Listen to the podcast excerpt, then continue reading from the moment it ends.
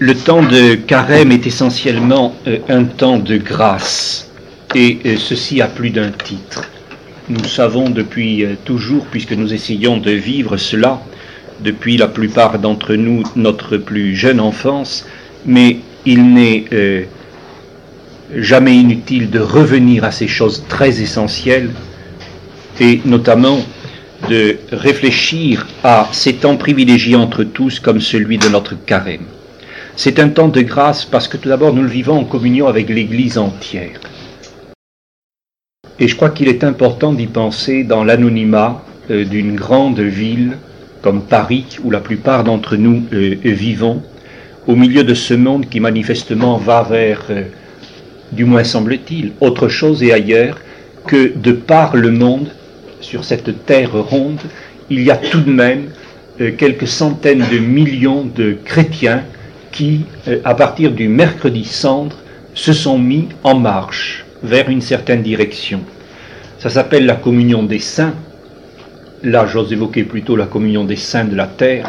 On peut penser que ceux qui sont dans la Jérusalem nouvelle n'ont pas à faire la même marche marquée par le signe des cendres, puisqu'ils sont au-delà justement du tombeau.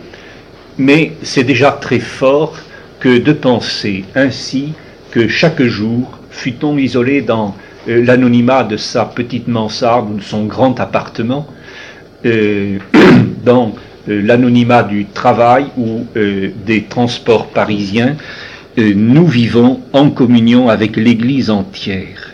Et que, de par ailleurs, dans le monde, comme dit la lettre de Pierre, d'autres chrétiens souffrent comme nous la même marche, le même combat, et vivent le même effort, et que pour nous, dans nos fraternités laïques, nous nous sommes stimulés, si vous voulez, ensemble en nous rassemblant ce mercredi décembre pour donner rendez-vous dans la nuit de Pâques et qu'entre ce premier jour et ce dernier jour, pendant 40 jours, nous sommes partis.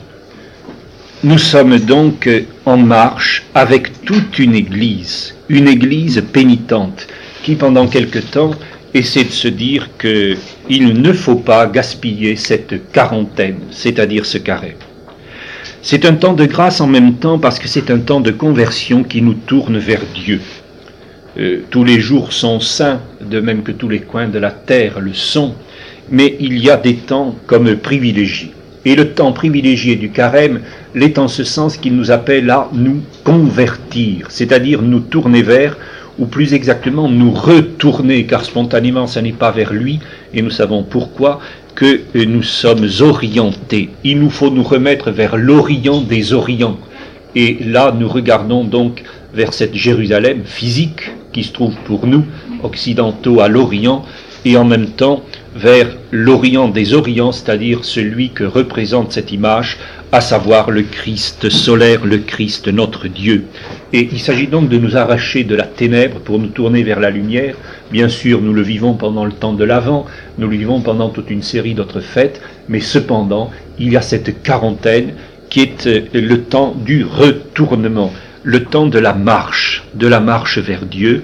Et pour cette raison aussi, euh, à cause de cette note mise sur la conversion, en ce qu'elle a de fondamental, ce temps de carême est un temps de grâce.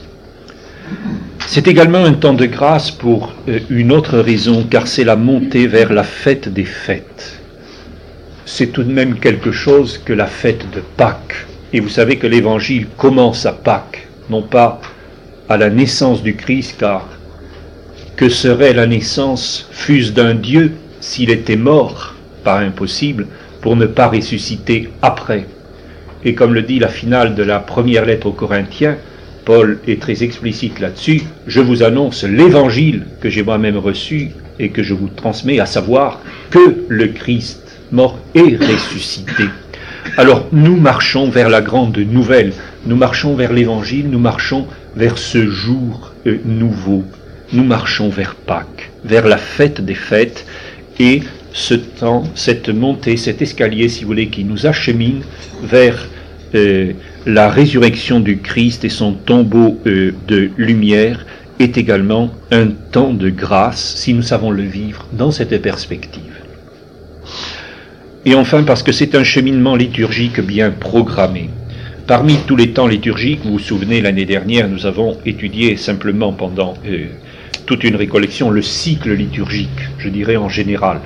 Eh bien, si nous voyons dans ce cycle liturgique le moment du carême, nous nous apercevons que d'une manière très particulière, euh, l'Église, euh, l'Église, si vous voulez, liturgique, l'Église enseignante, eh bien, l'a merveilleusement programmée.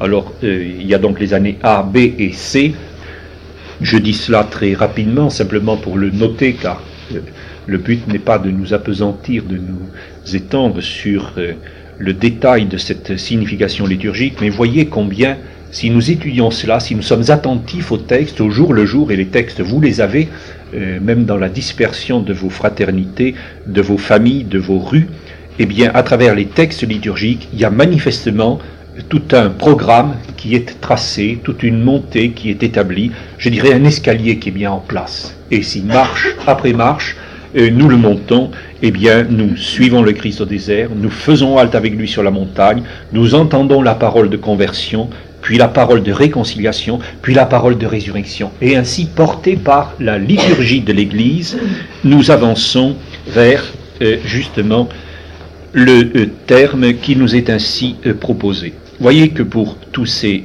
titres-là, pour toutes ces raisons, le temps du carême est donc un temps de grâce, qui nous met donc en communion avec toute l'Église pénitente, qui nous amène à nous convertir vers Dieu plus particulièrement, qui nous fait monter vers la fête des fêtes, et qui, euh, dans un cheminement liturgique bien euh, établi, nous amène euh, ainsi marche après marche jusque à ce qui est le sommet et le point de départ en même temps de notre évangile et de toute notre vie. Alors pour mieux essayer de vivre ce temps de grâce, essayons un peu d'en euh, creuser, d'en cerner le mystère, d'en découvrir le sens ultime.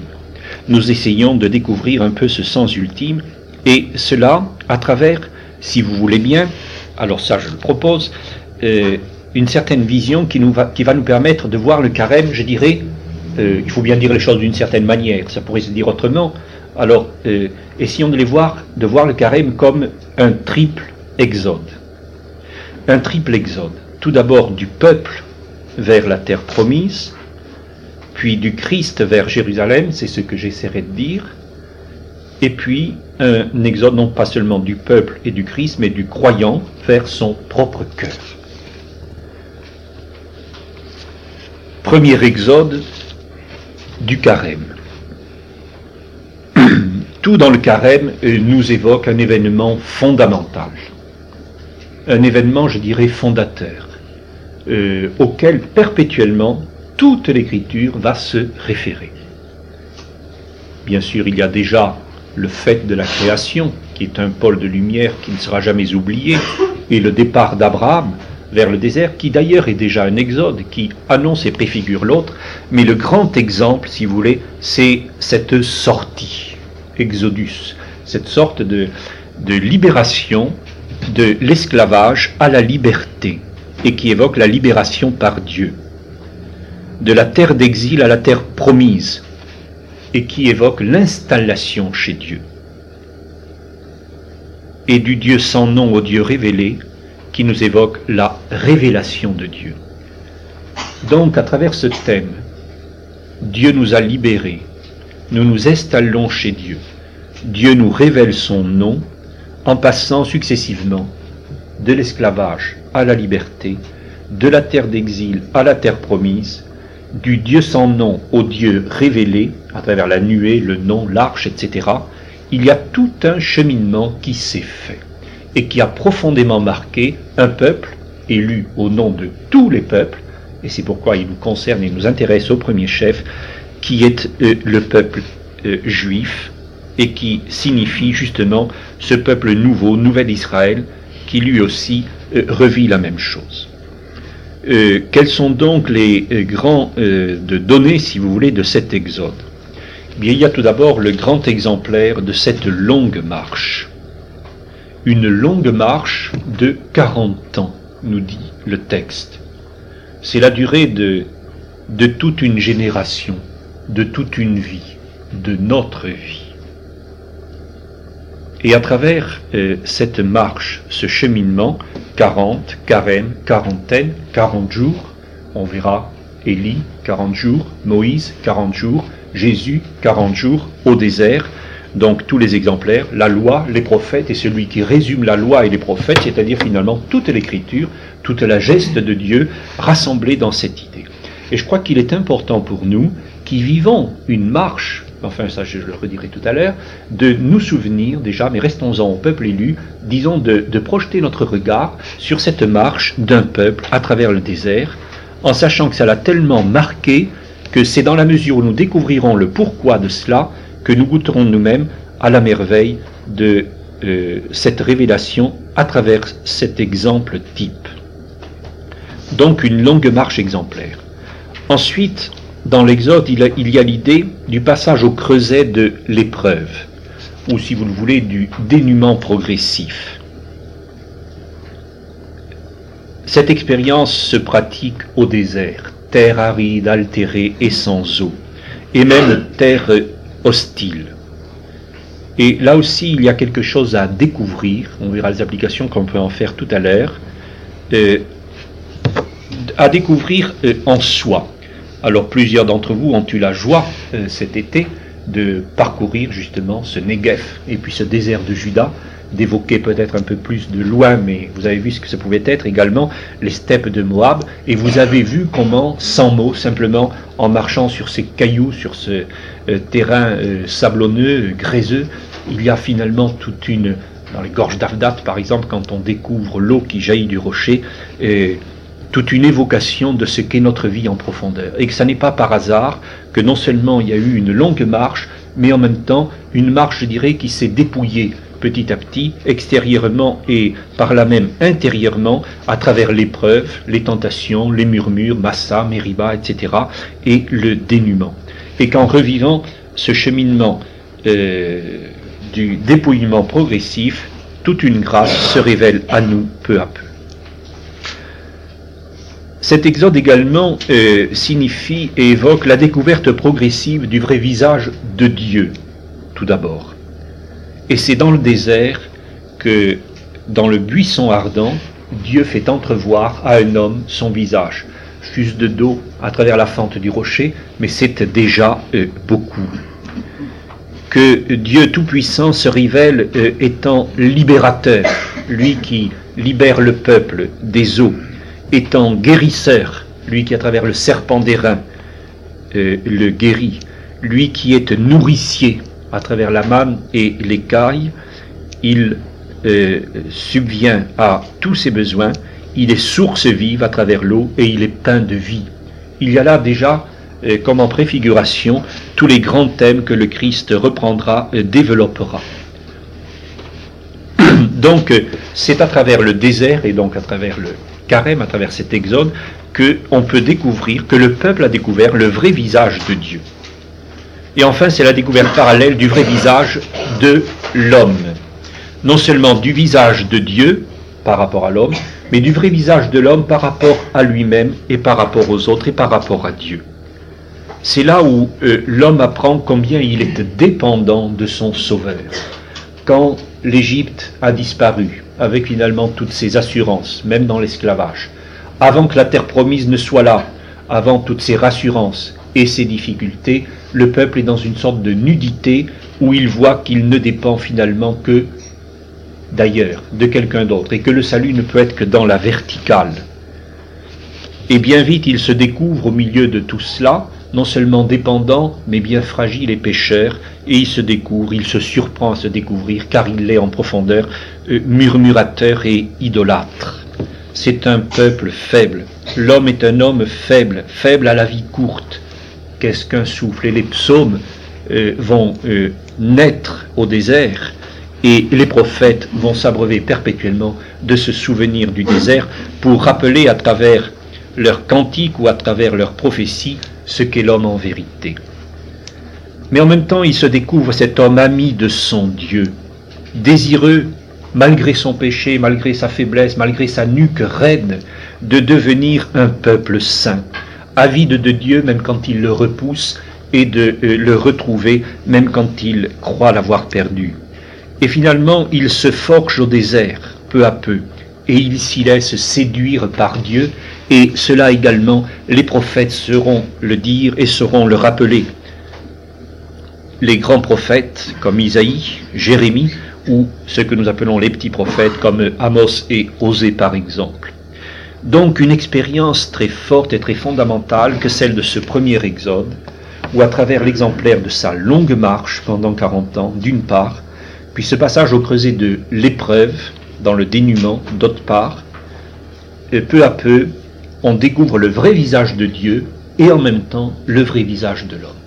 Si donc un peuple élu que Dieu nous propose en référence, beaucoup plus qu'un exemple, sachant que nous y sommes euh, contenus déjà en préfiguration, nous qui devenons l'Israël nouveau, si donc à travers euh, cet exemple si fort de ce premier exode, Dieu a ainsi parlé aussi fortement à l'homme, c'est que nous avons là, à travers ce temps de carême, tout particulièrement, à redécouvrir quelque chose qui va nous informer en profondeur.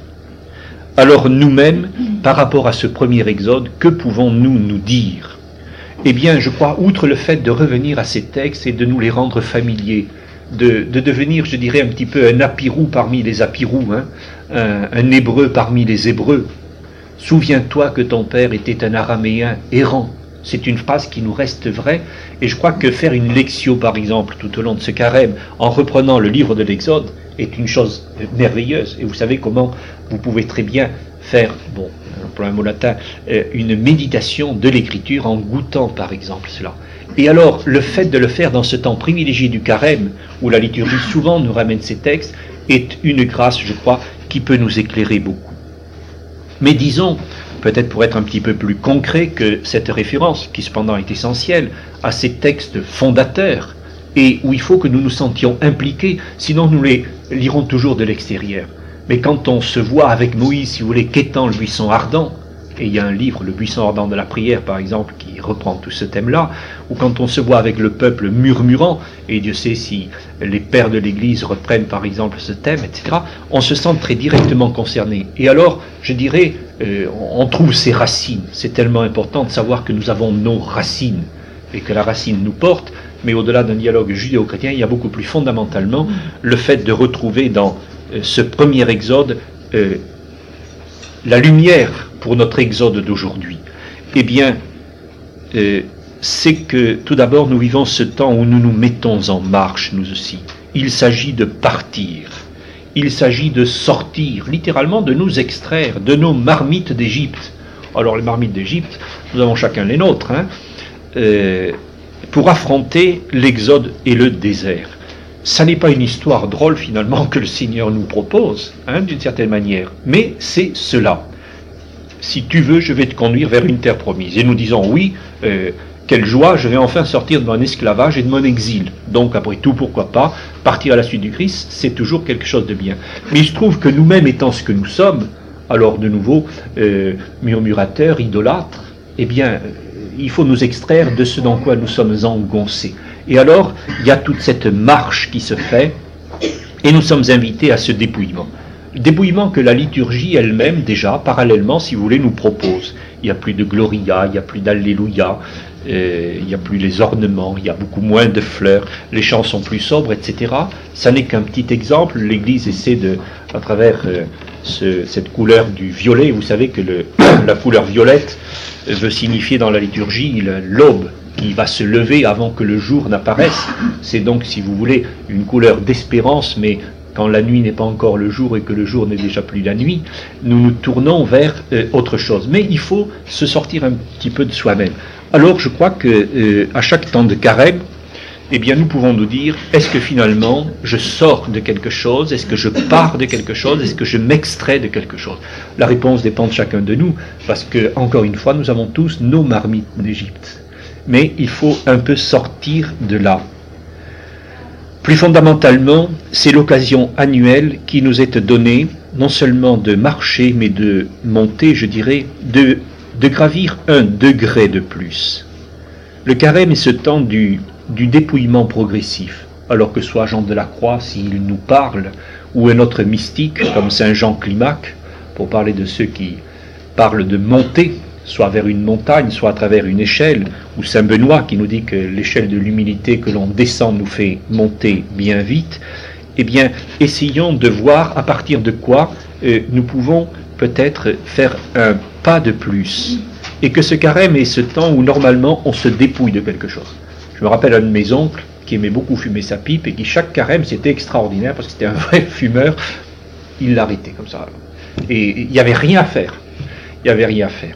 Tout, pouvait euh, euh, se déterminer. Bon, il ne fumait pas pendant le carême. c'est un, petit exemple, si vous voulez. Et chacun d'entre nous a ses secrets, même s'ils nous font euh, un peu sourire. Au contraire, s'ils sont beaucoup plus, si vous voulez, intérieurs, déterminés, etc.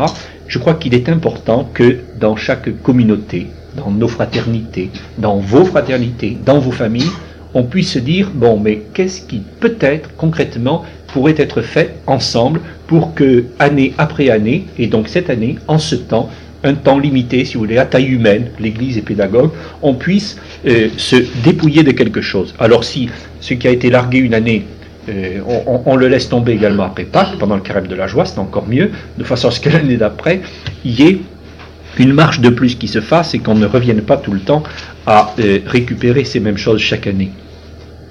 Donc nous libérer peu à peu pour entrer en terre sainte, en nous gardant des idoles, le veau d'or, et en allant à la source vive, et ce rocher c'était le Christ, et en nous en remettant à Dieu sans stocker la manne, et en apprenant à obéir aux envoyés de Dieu et à sa loi, c'est-à-dire à Moïse. En somme, devenir peu à peu un peuple d'adorateurs en esprit et en vérité. Si vous voulez, d'une part, essayer de comprendre euh, du fond du cœur ce que Dieu a voulu faire découvrir à son peuple dans le premier exode. Et avec l'intelligence de l'esprit et la grâce euh, du Christ, essayer de nous dire, eh bien ça, euh, à moi de l'appliquer dans ma vie, à nous de l'appliquer et d'en faire, si vous voulez, fructifier la grâce.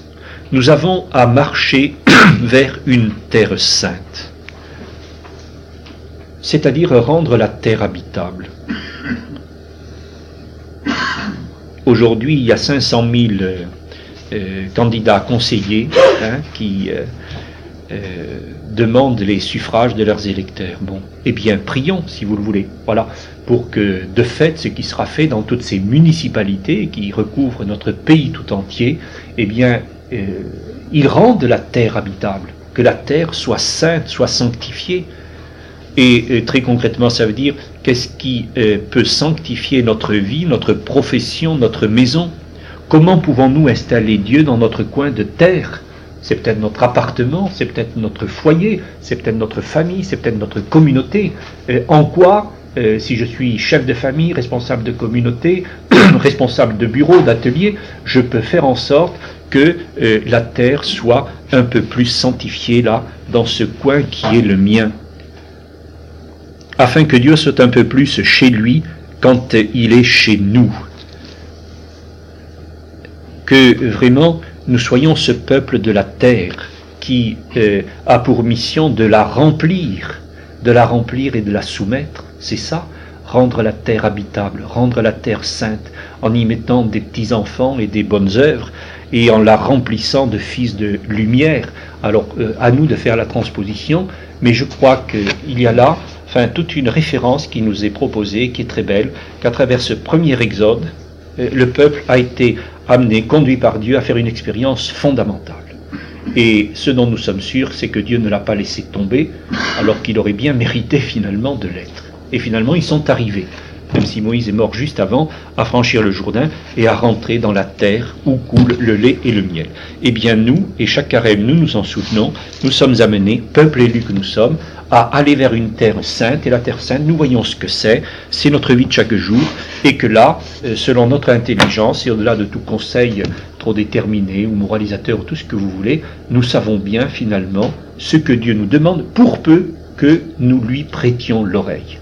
Et si notre cœur est attentif et nos, yeux ouverts et nos oreilles euh, également, eh bien nous verrons, nous comprendrons, nous entendrons ce que Dieu nous demande à partir de ce premier exemplaire du premier exode. il y a un autre événement fondamental, c'est le second exode. C'est la seconde sortie, c'est le second passage. La première Pâque annonce surtout la seconde, et cette fois-ci, ça n'est plus le Christ, ça n'est plus le peuple euh, élu, mais c'est le Christ et ses disciples qui va devenir le père d'un peuple nouveau. Lui, nouvel Abraham, nouveau Moïse, euh, nouvel Élie, etc., nouveau Josué, il nous convie à quelque chose. Alors là aussi, essayons de voir, je dirais visuellement et textuellement, concrètement, historiquement, euh, qu'est-ce qui s'est réellement passé. Et si on prend cette idée de l'Exode, eh bien nous voyons qu'il y a une marche qui part du fond de la mer morte, et comme euh, c'est significatif de partir d'un tréfonds et d'une mer morte, et qui va monter jusqu'au sommet de Sion. On part de la dépression du Jourdain et on va aller jusqu'au haut du Golgotha. On part des eaux du baptême et on va monter jusqu'aux eaux du baptême dans la mort. On part de la fin du désert et on va aller jusqu'à la soif de la croix, etc.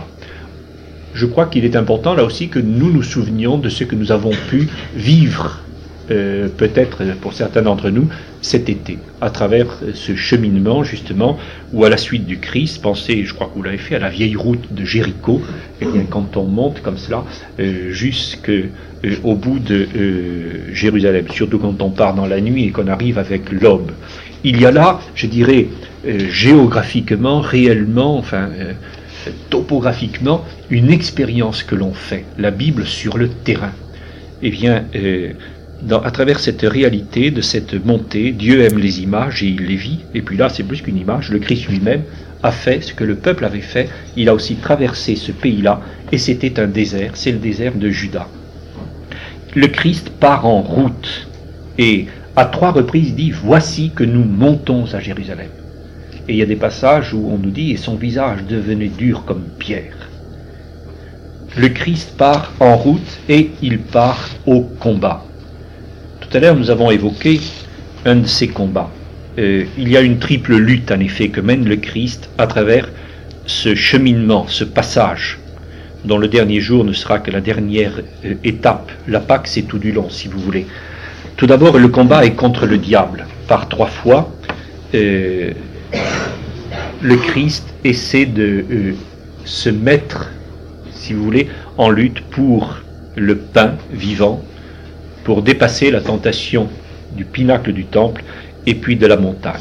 Je ne reviens pas là-dessus, nous avons médité longuement sur la, symbolique de, euh, de cette lutte dans le premier dimanche de Carême, mais il y a donc déjà le combat contre le diable. Et ensuite le combat contre le péché, avec euh, tout ce monde de guérison, d'exorcisme, de réveil de la foi, euh, le, Christ qui lutte finalement tout du long et qui perpétuellement est en train de pourfendre tout au long de sa lutte, de sa, de sa route, euh, l'existence du péché.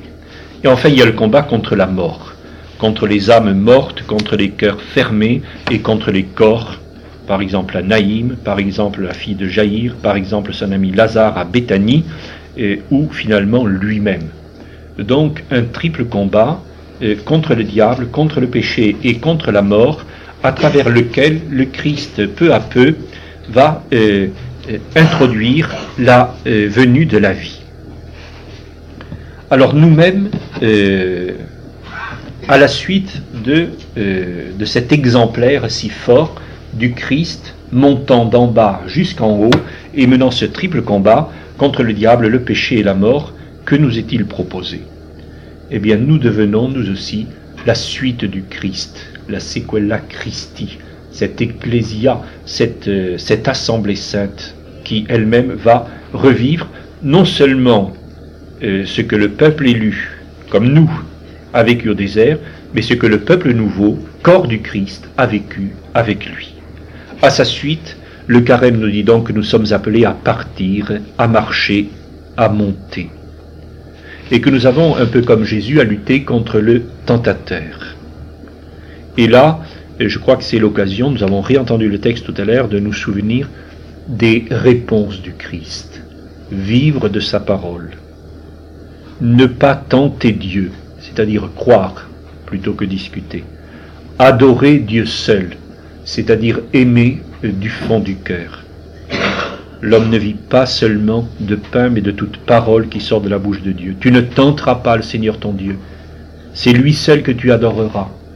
Eh bien, voilà la réponse, si vous voulez, perpétuellement, qui nous euh, conduit à nous situer de la meilleure manière en face du tentateur. Et nous savons bien que ce qui repousse le plus le diable, c'est l'humilité. Vous connaissez tous cet apophthegme du père Macaire euh, au désert, cet ermite euh, devant lequel nous disent les pères, apophthegme, c'est-à-dire sentence brève. Bon, en face duquel le, tentateur ne savait trop que faire, et alors un jour le diable, dans cette imagé un petit peu furieux, va vers Macaire et lui dit Macaire, euh, je ne peux rien contre toi, tu jeûnes et je ne mange pas, tu, veilles et moi je ne dors jamais, etc. Mais par une seule chose tu me vainques. Et Macaire dit, c'est ce qui est très beau, il ne le savait même pas, laquelle? Et euh, le diable lui dit, par ton humilité. Et je crois que la, base, si vous voulez, de euh, toute lutte contre le démon, c'est justement de savoir qu'on est des humus, c'est-à-dire on est des terriens, mais euh, en qui la grâce de Dieu vient. Alors quand dans l'humilité on sait que notre salut vient de Dieu, celui qui finalement nous arme pour le combat, ça devient le Christ lui-même. Mais nous avons toute la vie pour apprendre cela. Je crois qu'il y a un temps, et ça il faut le dire, qui est tout particulièrement orienté vers cette lutte, c'est le temps de carême lutter contre le tentateur. En, en, prendre conscience, non pas, si vous voulez, en partant en guerre comme cela, et surtout en faisant le malin euh, pour faire le jeu de mots, parce qu'il est plus que nous, mais avec les armes du Christ et en nous souvenant de la triple manière, qui reprend d'ailleurs la triple tentation du peuple au désert, euh, dont le Christ l'a repoussé. Ensuite, c'est l'idée de la lutte contre le péché, également comme le Christ. Et là, il s'agit de se convertir, nous le disions déjà tout à l'heure. C'est l'évangile d'aujourd'hui qui est un appel à la conversion, justement. Viens dénouer les liens de nos péchés. Le psaume 50 est euh, vraiment ce psaume du, euh, de la conversion par rapport au péché. Car nous avons péché contre toi. Et nous aurons au cœur de ce carême une veillée pénitentielle pour justement essayer de demander à Dieu de nous pardonner nos péchés. Et enfin, c'est la lutte contre la mort. Non pas celle qui peut tuer le corps, bien que le Christ nous aide à la dépasser, mais, nous dit l'Évangile, surtout l'autre, celle qui peut jeter l'âme dans la géhenne. Et euh, en face de cette mort, qu'est-ce que nous voyons? Nous voyons que le Christ marche au-devant d'elle. Chaque jour, frère, je meurs, dira Paul aux Corinthiens. Ma vie, nul ne la prend, c'est moi qui la donne. Il y a donc une manière, si vous voulez, d'aller au devant de la mort qui euh, euh, nous conduit ainsi, petit à petit, non pas à en être des victimes, mais à en être des, des passagers, si je puis dire.